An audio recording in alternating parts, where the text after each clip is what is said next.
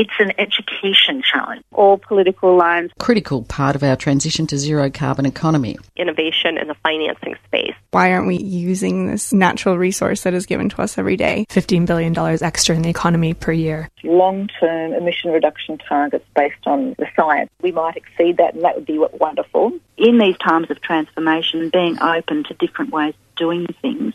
Beyond Zero Emissions Global Warming Science, Solutions and Action. Hello, and welcome to another edition of the Beyond Zero Show. It's our special International Women's Day edition of the Beyond Zero Show today, and we're coming to you from the studios of 3CR Melbourne, syndicated around Australia on the Community Radio Network, and podcast on the internet at 3cr.org.au. Both the Science and Solutions Show and the BZE Community Show are now available on iTunes and Stitcher, so please subscribe and rate us to help others find the shows. My name is Kay Wenigal, and today I'm joined by my co host, Natalie Bucknell.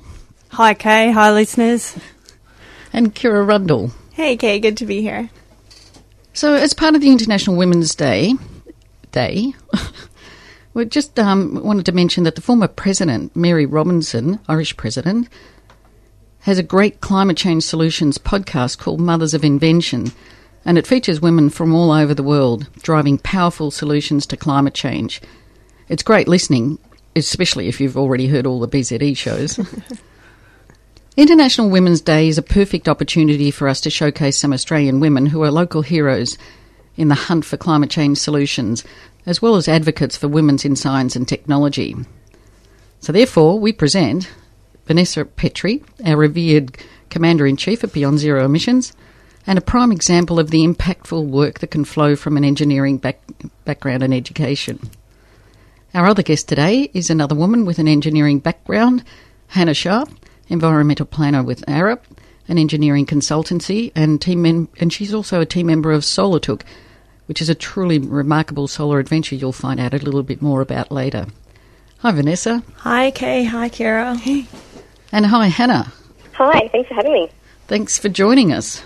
So, women account for only 16% of people qualified in STEM subjects science, technology, engineering, and maths. And that's astonishing given the engaging and rewarding careers that are available through STEM studies.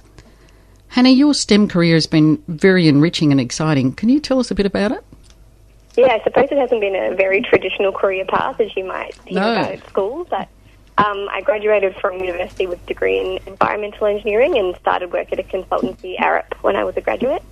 And after that, it's been um, a bit of a whirlwind. So I, I started in water infrastructure, soon worked in sustainability consulting, which was related to engineering, but not directly, uh, not directly working as an engineer. After that, it was project management, and now some more environmental planning, and um, a lot of adventures and travel in between that. And Vanessa, why are you so passionate about STEM? Because it's fun to start with.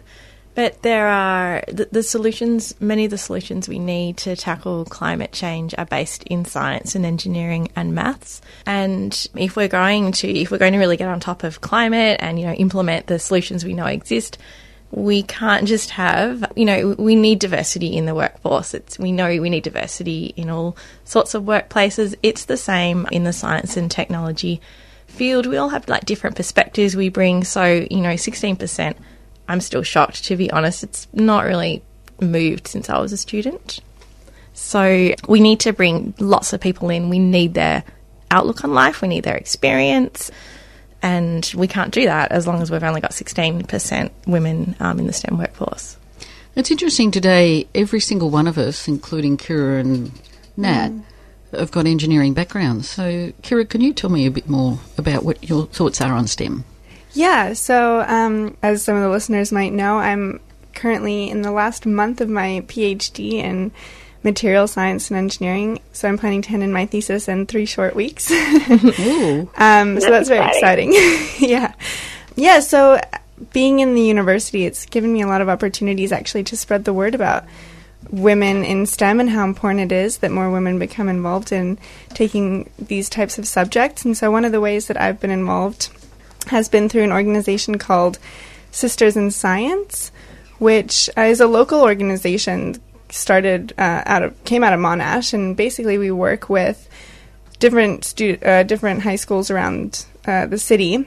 We go and visit them and kind of just give the students, high school age girls, a perspective on studying STEM subjects. And I think there's still a lot of misconceptions around students and particularly girls' ability to succeed in this area. And it's been really enriching for me to be a part of a community and an organization that's trying to break those norms. So that's been really good. I me. would have loved to have have you come to my school when I was a high school student. I, for a long time, thought I was not good at maths, and just thinking that I wasn't good at maths, you know, didn't try hard, didn't think that hmm. I could work it out, and you know, I had a great teacher halfway through high school, and that completely changed everything for me. Had I have had you come to me, because I used to love playing buildings and you know construction, it would have it would have changed my mind a lot earlier. Hmm. Yeah, yeah. I, I had some really pivotal, pivotal female um, mentors as mm. well when I was going through high school and university, and I don't think I ever would have gone into research without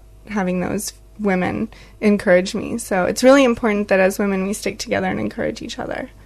And it's a really interesting story, Vanessa. I had the same thing with maths. I was hopeless at it, and women were expected to be hopeless at it anyway. So I just believed they were right until I got to a point where, as a mature age student, I had to learn maths, and and I was terrific at it actually. You know, I read um, a book a few years ago called The Delusion of Gender by I think Cordelia Fine, and she has a lot of, she just presents a lot of experiments, and there are experiments where they'd run control groups of people doing maths tests, and when they told the w- control group of women, women aren't very good at maths, so you probably won't do very well at this, hmm. they told another control group, this is like very similar to doing design and fashion, these skills, so we find women perform a lot better just by telling those women different stories change the result. And another thing that really floored me was even the act of having to write your gender on a maths test changed the performance. That's incredible, isn't it? Yeah. I mean, math seems to be a subject that can psych out both male and females too. So, you know, there's a, a general issue around maths and just perceptions of ability in maths. Uh, it would be interesting whether that tho- those experiments played out the same way with males. And uh, I'm sure you were prob- you excelled at maths, so I'll, I'll give you a maths problem. It was a early for that. Why do you think we only have one day for women every year? Oh, that's a big question. I, I just thought about it and I thought, what, why do we have? We're celebrating a day of, of um, women. It's just crazy. Why aren't we celebrating the rest of the 364 days? You know, I think it's certainly a day that we we can focus on women, and, and having that day is really important in terms of like these sorts of conversations. And it's a good platform for having those conversations with people you might normally not talk to about that. But I think it's what's been really exciting, certainly since I've been working in the last few years, is the presence of women in the workplace and more of these conversations having like more organisations popping up, more conferences popping up that are women focused and women led. That that's really exciting. That it's not just really International Women's Day; it's the only day. It's just the day we can really spotlight it. But I think there's a lot more happening throughout the year, and hopefully it becomes more normal. Like we don't need a day to focus on how wonderful women are because they're fantastic and able and confident and doing amazing things. That it's just part of every day. So hmm. it's wonderful that we have a special day to really focus on that. But I think it's really exciting that it's happening more and more just throughout the everyday. So perhaps we should have a Women's Month or every I mean, month. that would be really fantastic. so we've got a bit of catching up to do in terms of uh, telling our history of all the cool things women are doing and, and showcasing that a bit more. So Vanessa, why are women in STEM important in dealing with climate change? Well, firstly, because we're all important, all of us in the community. So, therefore, it's a bit of a problem if, you know, a lot of us are missing in action. And we've got, as I'm talking about it earlier, we, we've, we bring different histories to the table. That when we come to work, we may be, we may all come to work as engineers, but we've got different life experiences outside of our work, and that changes the way um, we look at problems, we solve problems, we come up with ideas. So, in addition to having your technical background, your life experience that you bring really enriches the workforce. And I love creating stuff. I like coming up with things. And the most exciting teams I've, I've run have been really diverse teams because everyone thinks differently and it makes the problem solving process really exciting. So if you just have a whole lot of people who are pretty much similar, with similar life experience, you're not going to get that diversity of problem solving and creativity in the room. And you know, what we need with climate is we need to stop the problem admiring. We've got to move into solution mode. We've got to create. It's very easy to critique, but we need to move into creativity and we need all of the community to do that. So we definitely need women who have studied, you know, in those STEM fields to be able to participate. And it's really interesting to see how many women are leading so many organisations within the climate movement. Mm. It's been quite impressive, mm-hmm. I think. You know, it reminds me when I was studying environmental engineering um, in the 1990s, my course was really unusual in that it was the first one in Australia, apparently, but mm. also three quarters of the students were women. And I think on average across RMIT, women were only around 15% in all the other courses. Wow. Wow. Because when I did environment, my master's in environmental mm. engineering, I think that was in the early 90s, they had to sort of cobble together a course. They just didn't know what mm. it was, how it's supposed to look. Yeah, and I think that's even true for five years ago. I mean, when I was starting my bachelor's, all right, that was a little bit longer than five years ago, but I knew from when I was in high school that I wanted to do renewable energy related engineering work, and that just didn't exist at the university. And so I think um, the fact that a lot of these courses are female dominated just shows how motivated we are in this area, which is really inspiring for me as well. Did you? Did anyone read One Million Women and the ACF did that report, and they found that yeah, was it women in their thirties are the most motivated to tackle climate change? Mm. Wow, yeah. that doesn't surprise me though. I don't want to change the subject, but really, I want to know about the Solar Tuk expedition. we all do. We're all hanging to hear about it. That's me. So the Solar Tuk, for people that don't know, and there's probably a few of you that didn't see the bright red tuk tuk driving up the east coast last year, was a project with me and some other fellow adventurers last year to really raise awareness on climate change, but more specifically the role of transport in emissions and just the importance of trying to tackle that, not just the electricity problem. So we cooked up an idea to drive a bright red tuk-tuk, so a three-wheeled rickshaw that's more home in Thailand than it is in Melbourne. Painted it bright red, some tuk-tuk uh, with some solar panels on the top with some help from some wonderful RMIT kids and drove up the east coast of Australia for about three weeks. And it was all a big advocacy project, I suppose. So just having those conversations because you know you can't really walk past a bright red tuk tuk and not ask what's going on. How many Sorry? of you were there? Ah, uh, it changed. There was about four of us at the start, and it grew to about eight people by the end, I think. So we had another support vehicle driving along with us. We didn't all have to thankfully squeeze into the tuk tuk. It would have been a very slow trip with all that weight. Uh, it was already a bit of a slow trip because um, it doesn't have doors on it. We were limited to 50 k's an hour, so mm. and that was on the flat. But it was a it was a fantastic trip, and really just the conversations you have with people on the street and students at the school, or you know, some uh, we we spoke to people that were coal miners and truckies, and people that weren't you would think really engaged in the climate debate, but those people were really keen to know what was going on and what they could do and what the future held. Great. So those conversations were really interesting. So, explain to us a little bit more about the tuk tuk itself. Was it an electrified tuk tuk, and those solar panels were charging a battery, or how did it work mm-hmm. exactly? Mm-hmm. Yeah, so we were lucky we got a fully electric tuk tuk from a manufacturer manufacturer in Thailand and a supplier in Australia. And it had batteries on it when we bought it, so luckily we didn't have to do a full motor conversion. Although that would have been a wonderful problem for our dear students and not me, so it's fine but they converted it from um, the lead lead acid batteries, sorry, to the Tesla batteries. So we had much more capacity in those batteries, and then put solar panels on the top. And we had a power point as well. We could charge because we could. We were doing quite long kilometres every day, so we needed to top it up with with the wall charger. But luckily, we were able to stay with people that had solar panels in their roof or were using renewable energy, so we could try and make sure it was as clean and green as we could. Yeah, and how did you um, find those people who you ended up staying with? It was a, a mix of people that we already knew, and then we just sort of put the word out through schools and, I guess, professional networks that we had, people that we knew, friends of friends. Uh, and gradually the word spread that we had people just from, you know, Gympie that we'd never met before saying, hey, I saw your story on Facebook or I heard it on the radio or something, come and stay with me or come and visit my school or come and work with our community group all along the way up. So we barely had to lift a finger, which was absolutely an amazing response. Mm. If you just tuned in, we're talking to Hannah Sharp from the Solar Tuk expedition and Vanessa Petrie from Beyond Zero Emissions. Hannah, you mentioned also that along the way you went to schools, and Kira made the point earlier about female mentors and people like you talking at schools. I think would be very important for young children, especially girls, to see that get their way into STEM. Yeah, I think it was, and we had. I think I was echoing the comment before that I wish I had more people doing it when I was growing up. It's not only I think, you know, you can't be what you can't see is something I've heard before, and certainly really important to have people going and saying, this is what you can do when you grow up, and it doesn't matter if you're male, female, or anything in between.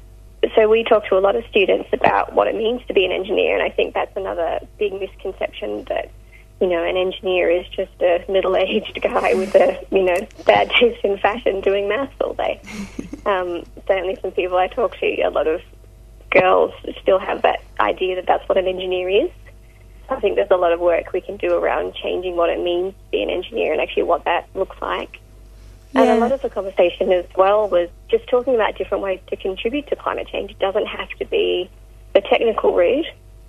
So you can do a lot of other things that doesn't maybe maybe you just don't like maths. So you know maybe there's other ways you can go through the more science route or anything else. It doesn't have to be one way of contributing. So a lot of those conversations were about the diversity of people and the diversity of skills that we need in this space. I was going to say, Hannah, also, I think a lot of people think that engineering is quite formulaic and repetitive, mm. yeah. and it's incredibly creative. Can you explain yeah, that is. a bit more?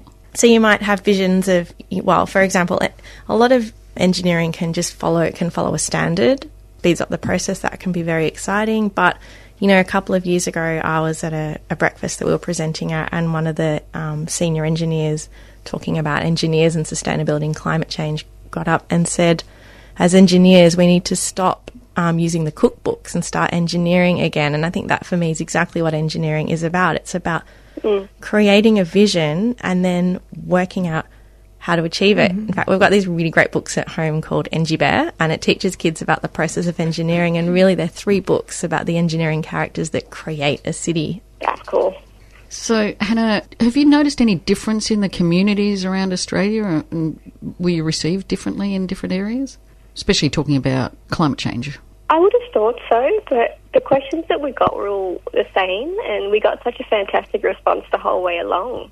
Um, I mean, the landscape's obviously changed significantly from uh, central Melbourne to cattle country up in Queensland. It was amazingly diverse, but uh, it was interesting. The same conversations came up again. Uh, people being really aware of this issue, people wanting to know more about this issue, and really always coming back to what can I do. Um, and that's something that I've heard for years is people really having that keen interest in getting involved in doing what they can, but not really sure where to get started or what to do that's actually going to make a difference. So, yeah, like I said, we met people that were cattle farmers and coal miners and sugarcane farmers and people in the city and people in the country, and they were all really wanting to know more. That curiosity was the common thread throughout the whole thing. Because you went from Melbourne up right up through Cairns, and so mm-hmm. that meant that you crossed through areas where coal mining is very important and has a lot yep. of jobs, but you're saying you still talk to coal miners that were really interested. Yeah, I spoke to a couple of coal miners, and certainly not to say that, that we still need to do some more work around communication because there was an idea that renewable energy wasn't really enough, or that electric vehicles, or but they're made out of you know coal powered power plants. So what's the point? So mm. there was that curiosity there that, that led them to ask those questions but I think there was still there was a few misconceptions in some of the places. But having those conversations, that people were certainly open-minded enough to hear that information and have those discussions and go away knowing a little bit more than they did before and wanting to find out more. But certainly in the in the schools, those kids are super well informed, so those teachers are doing an amazing job. That's good to hear. Yeah, that was very cool. So, Vanessa, you recently helped chair a workshop, Women in Action in Climate Emergency, as part of the Sustainable Living Festival. Can you tell us about that workshop? Yes, it was facilitated by Heidi Lee and, um, and Giselle, who's the chair of the Sustainable Living Foundation. And it was a chance for women to have space to think about what is it that they can do in their own life and um, their own sphere of influence to act on climate. And um, Heidi, who led it, um, really wanted to give women that space to think about what it is they could do. So we um, we took um, an amazing group of women. We we went through a backcasting exercise where we thought first of all we asked ourselves the question, what kind of world um, do we want in 2030, and then five years before that, what will we need? What will have need to have occurred in order for our world to become a reality, and then a few years before that, what so what is it that we need to do within the next two years? Um, so it was an opportunity to work out what's important to us and to develop a bit of a personal action plan for what we want to do. And it was really great. Um, had an amazing bunch of women from you know all different backgrounds, um, and yeah, I had a really good time. Can you tell us an example of, I guess, something that you thought about doing in the next two years? Yes, and it's work related. So we're doing place based reports this year. We're taking all of our research and doing repowering our regions, doing reports for different regions. And I thought that, you know, I can't, I'm looking for climate books for my little e. I, I really, there's some good ones, but there's really no climate book that teaches kids in a fun way about solutions. So my um, task is to contact the author of Engibear, and if he's listening to this, it might be the first time he's hearing it. I want to contact him and see if he might be interested in developing a repowering Munagong kids book. Um, Munagong is the fictitious town that the these engineering bears do all their work. Mm. So I thought that could be, That would be cool. Yeah. yeah, Yeah. So instead of you know taking what we're doing for you know Northern Territory and Collie, actually putting it into a kids book, and then it's a really accessible way of te- of families and kids finding out about the technology. That sounds Yeah, that excellent. sounds That's awesome. fantastic. I think that would be brilliant because it also it you know not only educates kids, but whenever you're educating kids, you're often feeding upwards and outwards and and encouraging adults to make that part of the mainstream conversation. Totally, and that's what Vivian um, from our Monday show, you know, has, has said to me. She said, if you if you teach the kids, then the the families are going to be included as well. I remember when I got my five minute shower timer when I was like in first grade or something, and I brought it home, and then the rest of my family had to take five minute showers for like, the rest of the year. It's a perfect example. Well done. yes. Kerry, you were talking earlier about what you're doing in terms of women in engineering. Can you tell us about that? Yeah, so I guess I'm just trying to get the word out. And as I mentioned earlier, I had some really pivotal pivotal mentors um, when I was going through not only high school but also my bachelor's degree. And so I really, it's really important to me to pay that forward. So I wouldn't be where I am today if it hadn't been for Celine Cohn and Aaron Ratcliffe, who I might send this podcast to later.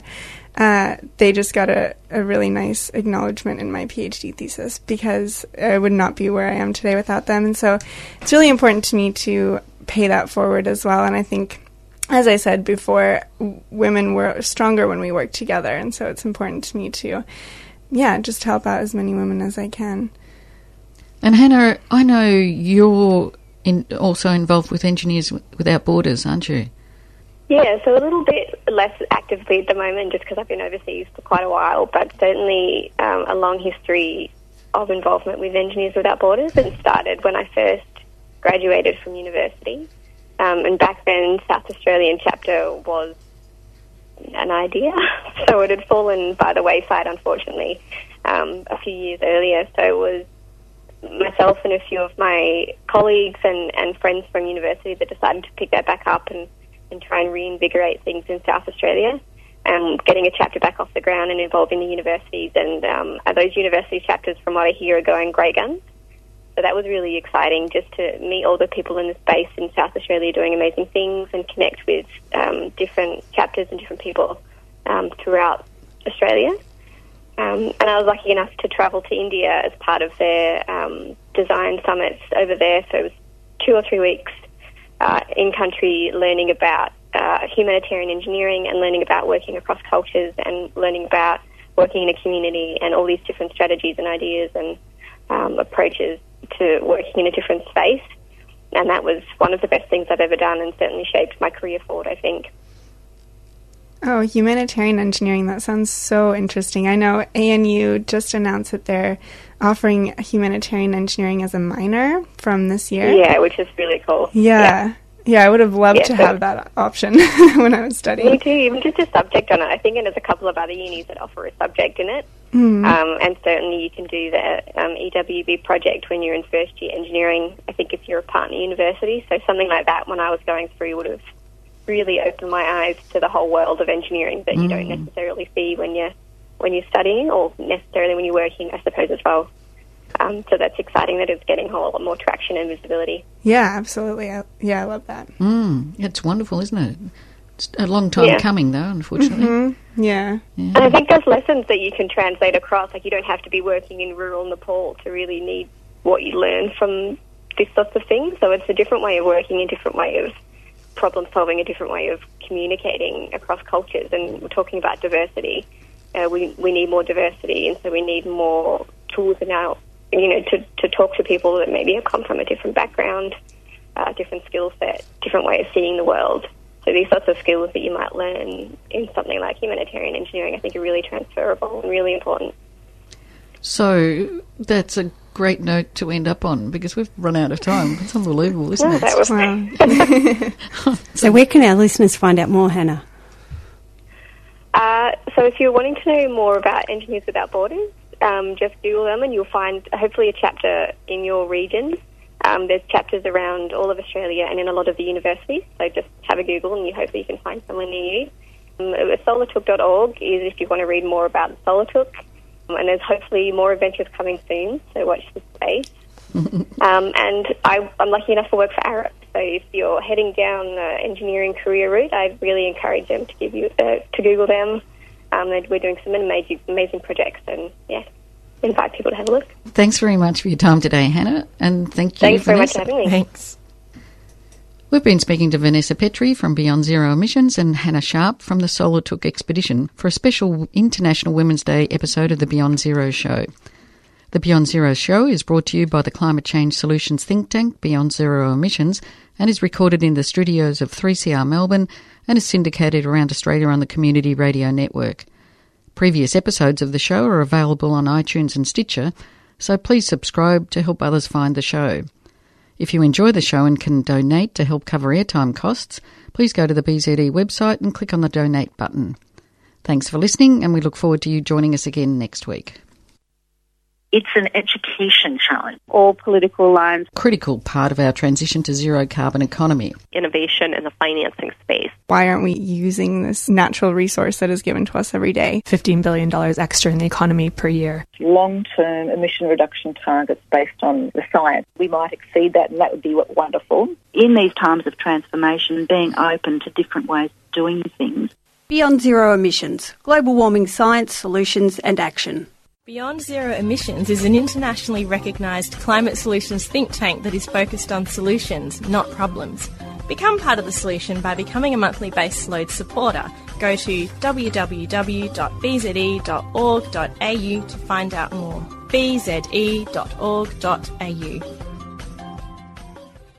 You've been listening to a 3CR podcast produced in the studios of independent community radio station 3CR in Melbourne, Australia. For more information, go to allthews.3cr.org.au.